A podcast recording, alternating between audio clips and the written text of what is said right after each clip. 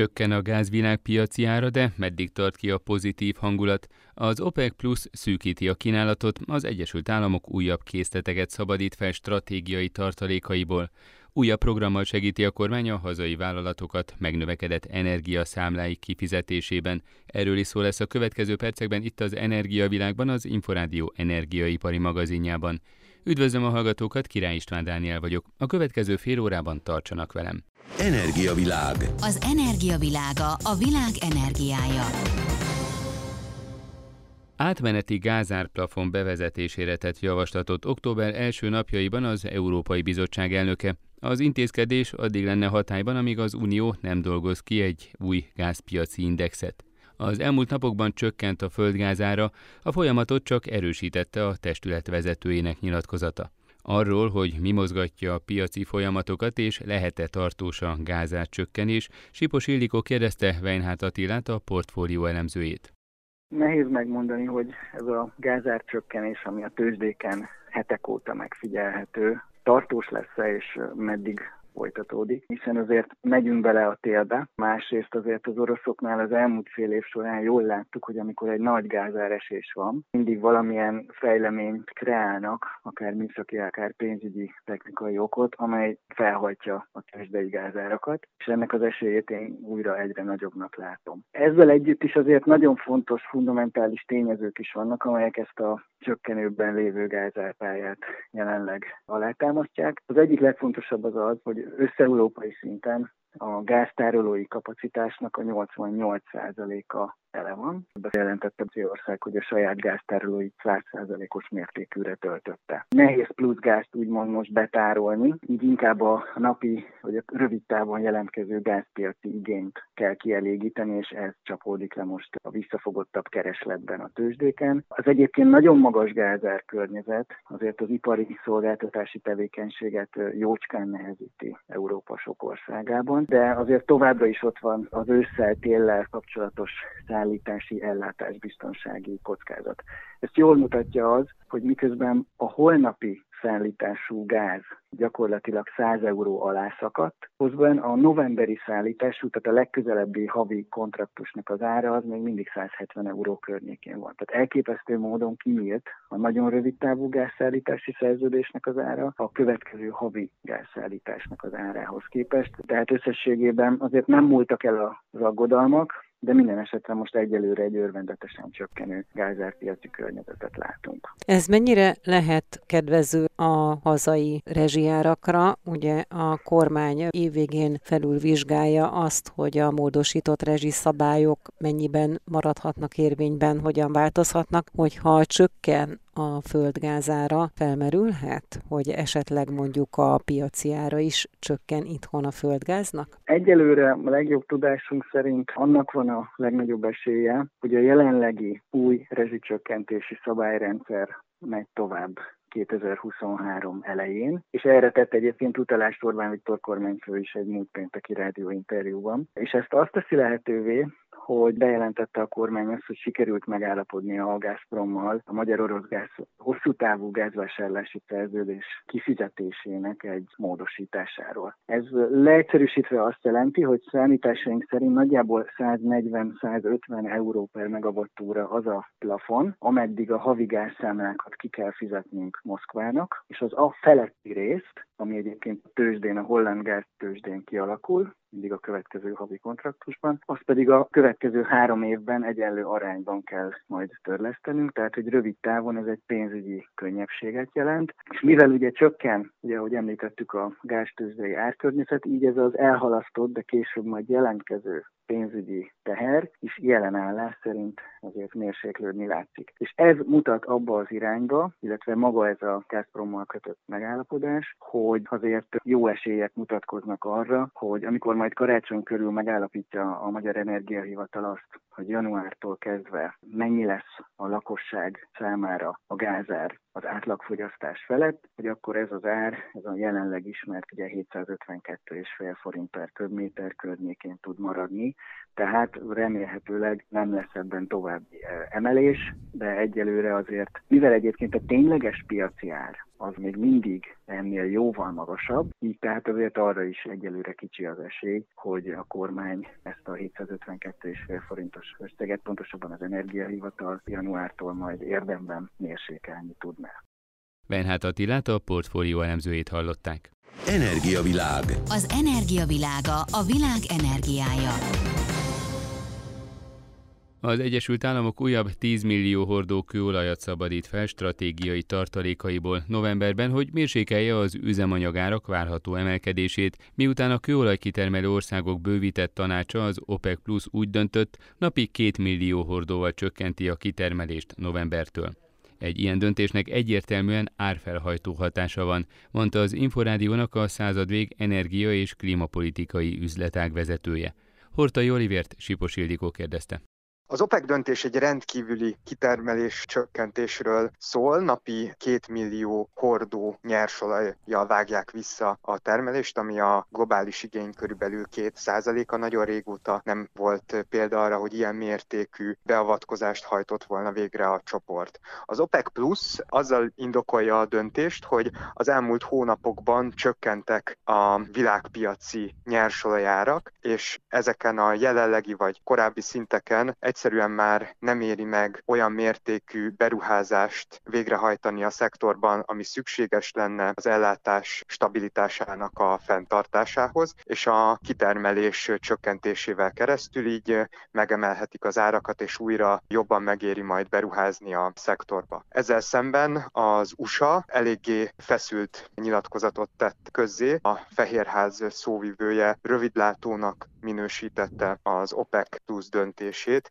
sőt megvádolta a csoportot, a nagy olajkitermelő országok csoportját azzal, hogy Oroszországot követik ezzel a döntéssel. Valóban ezzel nehéz helyzetbe hozhatják az OPEC plusz országok az Egyesült Államokat? Nem véletlen, hogy az Egyesült Államok nagyon jelentős erőfeszítéseket tett az elmúlt hónapokban annak érdekében, hogy rávegye az OPEC országokat a kitermelésük növelésére. A jelenlegi magas nyersolajárak, és különösen a nyár elején tapasztalható 100 dollár fölötti szintek kifejezetten kellemetlenül érintették az Egyesült Államokat, ahol egyébként is a koronavírus helyreállítást követően egy egyre növekvő inflációs nyomás alakult ki, a kereslet nagyon hamar megemelkedett, a kínálat nem volt képes követni ezt megfelelő mértékben, ami felfelé hajtotta a fogyasztói árakat, ráadásul egy hónap múlva az Egyesült Államokban félidei választások lesznek, így a hatalmon lévő Joe Bidennek különös kellemetlenséget okoz az, hogy a választóinak az elmúlt egy-másfél évben növekvő üzemanyagárakkal kellett, hogy szembesüljenek. Úgyhogy Joe Biden személyesen meglátogatta Szaúd-Arábiát, tárgyalásokat kezdeményezett több nagy olajkitermelővel, az Egyesült Arab Emirátusokkal, Venezuelával és több olyan országgal, akivel meglehetősen viharos külpolitikai kapcsolatban állt az elmúlt években, és ezzel a jelentős kitermelés csökkentéssel ezek az OPEC országok demonstratívan elutasították az Egyesült Államok kitermelés fokozására vonatkozó igényét vagy kérését. Magyarországra bármilyen hatással lehet-e ez ez a döntés? A nyersolajárak emelkedése komplex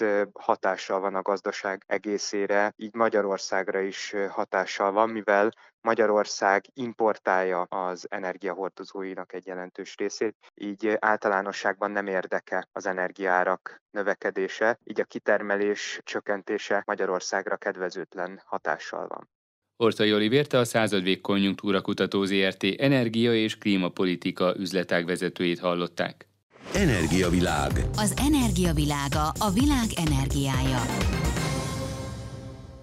A szerencsének is köszönhető, hogy nyáron volt elég üzemanyag Magyarországon, és nem kellett jelentős korlátozásokat bevezetni, mondta a 21. század intézetnek adott interjújában Ernádi Zsolt, a MOL csoport elnök vezérigazgatója. Domani Csandrás összefoglalója. Az északi áramlatvezetékek sérülései nagyon súlyos problémát jelentenek Európa számára, mondta Hernádi Zsolt, a MOL csoport elnök vezérigazgatója a 21. század intézet mozgásban című műsorában. Egyrészt 45 óta ilyen nem történt, tehát alapinfrastruktúrákat senki nem támadott meg, és most nem is akarunk azt mondani, hogy milyen határt léptek át, tehát milyen egyéb ilyen infrastruktúra van. Egész Európa leszámítva ezeket az LNG terminálokat csövön kapja a gáznak a nagy részét. Ezek a csövek jönnek Norvégiából, jönnek Algériából, jönnek Tunéziából, és jöttek Oroszországból. És ebből az egyik részben megsemmisült vagy megsérült, nem tudjuk, hogy mekkora a sérülésnek a mértéke. De én azt hiszem, hogy ez az a pont, amikor úgy is kell fogalmaznunk, hogy arra az útra már nem lehet visszatérni. Az orosz gázellátás miatt Európának meg kell keresnie az új energiaforrásokat, ami nem könnyű és nem is olcsó fogalmazott Hernádi Zsolt. Látjuk azt, hogy bizony szűkölködni fogunk, és reménykedünk abba, hogy enyhébb lesz a tél, mint amilyen tavaly volt, csak akkor ne felejtsük el, hogy de legyen Ázsiában is enyhe a tél, mert ha Ázsia elszívja előlünk a megfelelő energiahordozókat, akkor megint csak problémánk lesz, akár már a tél folyamán is. A MOL csoport elnök vezérigazgatója szerint Közép-Európa nem tud olyan sebességgel leválni az orosz energiáról, mint a nyugati országok. A kőolaj esetében a déli, horvátországi 80 kilométeres vezeték bővítése nélkül a magyar és szlovák finomítók kapacitásának 60-70%-át tudják kiszolgálni, tette hozzá Hernádi Zsolt. Az, hogy most ezt az elmúlt néhány hónapot megúsztuk, és most már nyugodtan mondhatom, hogy megúsztuk, az részben szerencsének is köszönhető volt. Lát az osztrák finomító, tudjuk, egy baleset történt az újraindításnál. A magyar finomítónál meg kellett csinálni halasztatatlan felújításokat nyáron, az is leállt. Föléltük a tartalékainkat. A véletlennek köszönhető, hogy volt elég üzemanyag Magyarországon, és nem kellett korlátozásokat bevezetni, mondta Hernádi Zsolt. Ha Magyarország és Szlovákia leválik a barátság kőolajvezetékről, akkor egy ellátási útvonala marad, emlékeztetett a MOL csoport elnök vezérigazgatója, hozzátéve ennek a vezetéknek már most sokkal magasabb a tranzitdíja. Hernádi Zsolt beszélt arról is, hogy Szászalombattán egy nagy zöld hidrogén előállító üzemet építenek. Szükségünk van rá jelenleg? Még nincs. Meg akarjuk tanulni a technológiát, és előbb-utóbb tudjuk, mert hiszen már most is van rá uniós előírás, hogy be fog kelleni keverni nekünk ezt a, a zöld hidrogént a mi saját molos energiamixünkbe. Tehát elkezdjük ezeket a tudásokat fölépíteni. Drága? Igen. Hernádi Zsolt szerint a fosszilis üzemanyagokra a következő 20-30 évben még biztosan szükség lesz. Energiavilág. Az energiavilága a világ energiája. Magas Magyarország energiaimport függősége ezért hazánk energiafelhasználás szempontjából a nagyon sérülékeny országok közé sorolható. Ezt mondta egy konferencián a Magyar Energetikai és Közműszabályozási Hivatal elnöke. A részletek Sipos Ildikótól. 2010 és 2020 között mindenhol az alacsonyabb kibocsátású energiahordozók irányába történt meg az energiamixek eltolódása. A szén szerepe csökkent, helyette a földgáz és a megújulók szerepe növekedett. Utóbbira főleg az Európai Unióban volt példa, mondta a Portfolio Energy Investment Fórumán a Magyar Energetikai és Közműszabályozási Hivatal elnöke. Horváth Péter János hozzátette, az Egyesült Államok és Kína is jelentős saját szénhidrogén tartalékokkal rendelkezik. Az Európai Unió területén azonban nincsen jelentős tartalék, így az energiaátmenet során mindenképpen szükség van energiaimportra, ami ellátásbiztonsági szempontból állandó kockázat fejtette ki. Ellátásbiztonság szempontjából egyértelmű, hogy az unió energiaellátása a legsérülékenyebb. Az unió energiafüggése az elmúlt 20 évben nem csökkent, hanem inkább nőtt, ma közel 60 százalék. Mindez úgy, hogy jelentősen nőtt a megújuló energiatermelés, és alacsonyabb lett a végső energiafelhasználás. Az érték 2021-es, tehát még az orosz-ukrán konfliktus előtti időszakról beszélünk. Európa legnagyobb gazdaságában, Németországban szintén 60% fölül nőtt az energiafüggőség. Horváth Péter János azt mondta, a dekarbonizáció növeli az ellátás biztonságot, de kihívás az új technológiák integrációja, emellett rövid és középtávon is költséges a szükséges infrastruktúrák kiépítése. A hazai ellátás biztonságról szólva a hivatalelnöke azt mondta, nem kedvező, hogy növekedett Magyarország fogyasztása. Ellátásbiztonsági szempontból nem kedvező, hogy hazánk fogyasztása 15%-kal nőtt. A felhasználásunk kb. kétharmada foszilis energiából származik. Bár klíma szempontból sokat javult az energiamix, hiszen közel 40% csökkent a szén felhasználása, de helyett a földgáz és a kőolaj 30%-kal nőtt. A megújuló energiafelhasználás jövekedése jó hír, 2020-ban már 14% volt. Az a importfüggőség magas, 50-70% között mozog, a foszilis energiahordozókon belül a szén 38%-a, a földgáz 67%-a, az olaj 87%-a külföldről érkezik. Ezzel hazánk a nagyon sérülékeny országok közé sorolható. Horváth Péter János közölte, a mostani energiaválság megmutatta, hogy minél több hazai erőműfejlesztésre van szükség. Paks 2 megépítése ezért a hazai ellátásbiztonság szempontjából nélkülözhetetlen. Emellett két-három földgáztüzelésű csúcserőműre is szüksége lenne a rendszernek, összegezte a portfólió konferenciáján a Magyar Energetikai és Közműszabályozási Hivatal elnöke. Energiavilág. Az Inforádió energiaipari magazinja az olaj, a gáz és a villamos energiaipar aktualitásaival. Újabb programmal segíti a kormány a hazai vállalatokat megnövekedett energiaszámláik kifizetésében, mondta az Inforádiónak a Gazdaságfejlesztési Minisztérium államtitkára. Lóga Máté közölte, az elmúlt hónapokban arra figyeltek föl, hogy megváltozott a vállalatok és az energiaszolgáltatók viszonya. Az energiakereskedők továbbra is három havi bankgaranciát várnak el, ennek az összege ugyanakkor jelentősen megnőtt, ami nagy teher a vállalatok számára. Hozzátette, a tárca a start garancia értén keresztül 800 milliárd forintot biztosít ennek a problémának a kezelésére. A riporter Sipos Ildikó miközben a kormány folyamatosan térképezte fel nyár során, hogy az energia drasztikus emelkedéséből, tehát akár a gáz, akár a villamos energia drasztikus emelkedése kockázatokkal járt a vállalatok számára, detektált egy olyan problémát, ami korábban nem volt jelen, ez méghozzá az, hogy a vállalatok és a velük szerződésben álló energiaszolgáltatók viszonya megváltozott. Az energiaszolgáltatók, rájuk is hatott ez az energia drasztikus áremelkedése, és megpróbálták nagykereskedőként a rájuk háruló kockázatoknak egy jelentős hányadát áthárítani, és ezeket az áthárításokat gyakorlatilag az ügyfelek, a vállalatok szenvedték el. Például a korábbi egyhavi elvárt előleget három hónaposra emeltette az energiakereskedő a szerződő féllel szemben, vagy például nagyobb bankgarancia keretet várt el a korábbiakhoz képest. Ez ugye nem a volumenhez kötődött, hanem az értékhez, tehát a beszerzett energia értékéhez, tehát egyfelől problémás volt ugye az, hogy megemelkedett, hogy nem egy havi áramszámlát, hanem három havi áramszámlát kellett úgymond előzetesen fizetni a vállalatoknak, miközben másik hatás pedig az volt, hogy ezeknek a számláknak az értéke megemelkedett, ugye az energiaárak emelkedése miatt. Tehát nem csak az nyomta már a vállalatokat, hogy adott esetben 10 egység helyett 30 egységet kellett előre fizetniük, vagy, vagy letéti számlán tartaniuk előleként, de ez a 10 egységnyi számla, ez 100 egység lett, tehát egyből 100 egységnyi számlát ugye felszorozzuk hárommal, akkor 300 egységet kellett már tartaniuk. Ez ilyen jelentős terhet rótt a vállalatokra, ezért egy gyors megoldást kellett keresnünk. A kormány abban látta, hogy a start hitelgarancia az ERT-nek egy erre a célra dedikált 800 milliárd forintos kezességvállalási csomagot biztosított, és ebből a start garancia gyakorlatilag be tud lépni ebbe a ügyfél és energiakereskedő relációba egy bank segítségével, tehát a korábbi kétfős reláció egy négy szereplős relációra nő, nem csak az ügyfél és az energiakereskedő fog játszani, hanem belép egy bank és a startgarancia, a bank át tudja vállalni az ügyfél helyett fizetendő egy, kettő, három havi előleget, tehát ezt megfinanszírozza az energiakereskedő számára, miközben az energiakereskedő a kockázatait minimalizálni tudja azzal,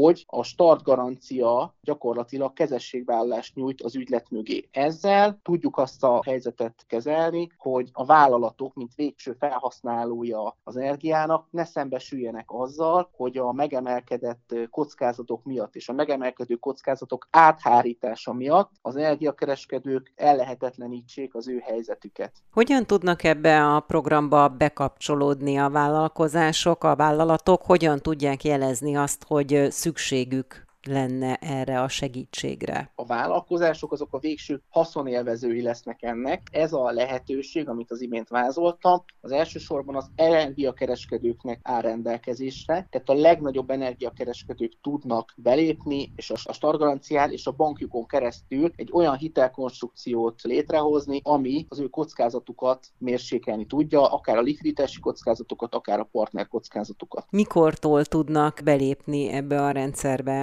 az energia nagykereskedők, illetve a pénzintézetek? Ez a lehetőség igazából már ma is nyitva áll, mivel a kormány kihirdette, hogy dedikáltan erre a célra 800 milliárd forint erejéig engedi a startgarancia kezességvállalását, így facilitáljuk a bankokat, és facilitáljuk az energiakereskedő vállalatokat, hogy minél gyorsabban vegyék fel a kapcsolatot, és minél gyorsabban szerződjenek le, ezáltal is csökkentve azokat a napoknak a számát, amikor a végső kedvezményezett vállalatok, tehát akik az energiaszámlát végén fizetik, ne szembesüljenek azzal, hogy egy-kettő-három hónapra adott esetben előre fizettetik őket, vagy pedig túlzott bankgarancia keretet kér tőlük az energiakereskedő. Minden nap számít, minden óra számít, olyan helyzetben vagyunk, emiatt arra kérjük az érintetteket, tehát a bankokat és az energiakereskedőket, hogy a start garanciával együttműködve minél gyorsabban alakítsák ki az erre hivatott konstrukciót. Jelenleg 800 milliárd forintnyi